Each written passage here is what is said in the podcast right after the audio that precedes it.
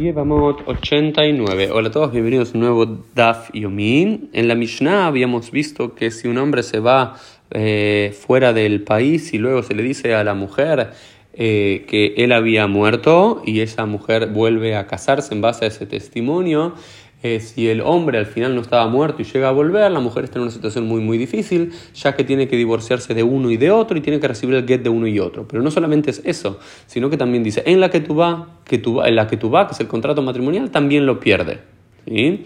también lo pierde el contrato matrimonial. Es decir, se queda sin nada, porque normalmente cuando una mujer eh, se casa con un hombre, ese hombre le tiene que dar una ketubá, que la ketubá en sí no es simplemente un acta de amor, no, no, el amor no se habla ahí en ese acta, sino que es una estipulación económica que en el caso de divorcio o muerte de, del marido, la mujer se va a quedar con X o y cantidad de dinero para poder subsistir un tiempo determinado. Ahora bien, una mujer que está en esta situación se queda sin que va del primer marido y se queda sin que va del segundo marido, es decir, se queda eh, sin recursos. Y la, la pregunta es esa la que mala. Es Maita, Mata, Kinula, Rabanan Ketubá. Esa es una pregunta más general. Es ¿por qué los sabios decretan una Ketubá en términos generales? ¿Por, porque hay una idea que, esto, porque en la Torah no está escrito que un hombre tiene que dar una Ketubá, una estipulación económica de dinero a la mujer para poder casarse. Eso es una estipulación rabínica, la que tú eh, según la mayoría de las opiniones, no es de origen de la Torah de Oraita, sino de Rabanán, dice que es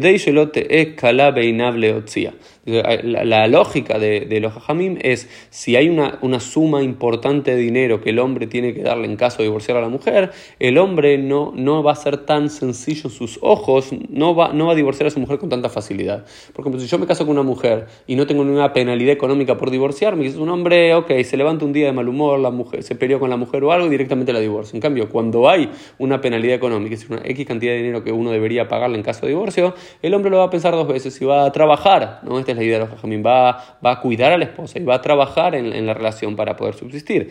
Pero en este caso, ah, dice la quemara te calabe inable pero como en este caso queremos que el hombre le sea sencillo divorciarle y que no diga, no, quiero quedar con esta mujer o algo, sino queremos divorciarla porque la mujer, entre comillas, está transgrediendo, porque tenía un marido, está casando con otro marido. Entonces, por eso anulan la, la, la que y no tiene que ninguno de los dos maridos debería pagarle.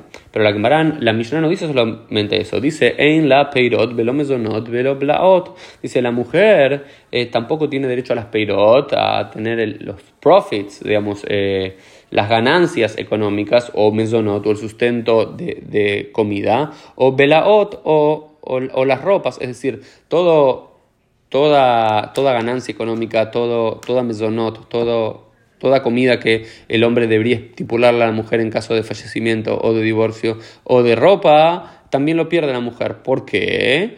Tenai que tú va que tú va dame. Dice que todos los tnaim, todas las estipulaciones de la que tú va tienen el mismo grado de estipulación que la propia que tú va. Entonces, como perdió la que tú va, también pierde todos estos derechos de eh, sustento, ya sea de ganancias económicas, de eh, comida o de ropa. Esto fue el Dafi Mediante en el día de mañana.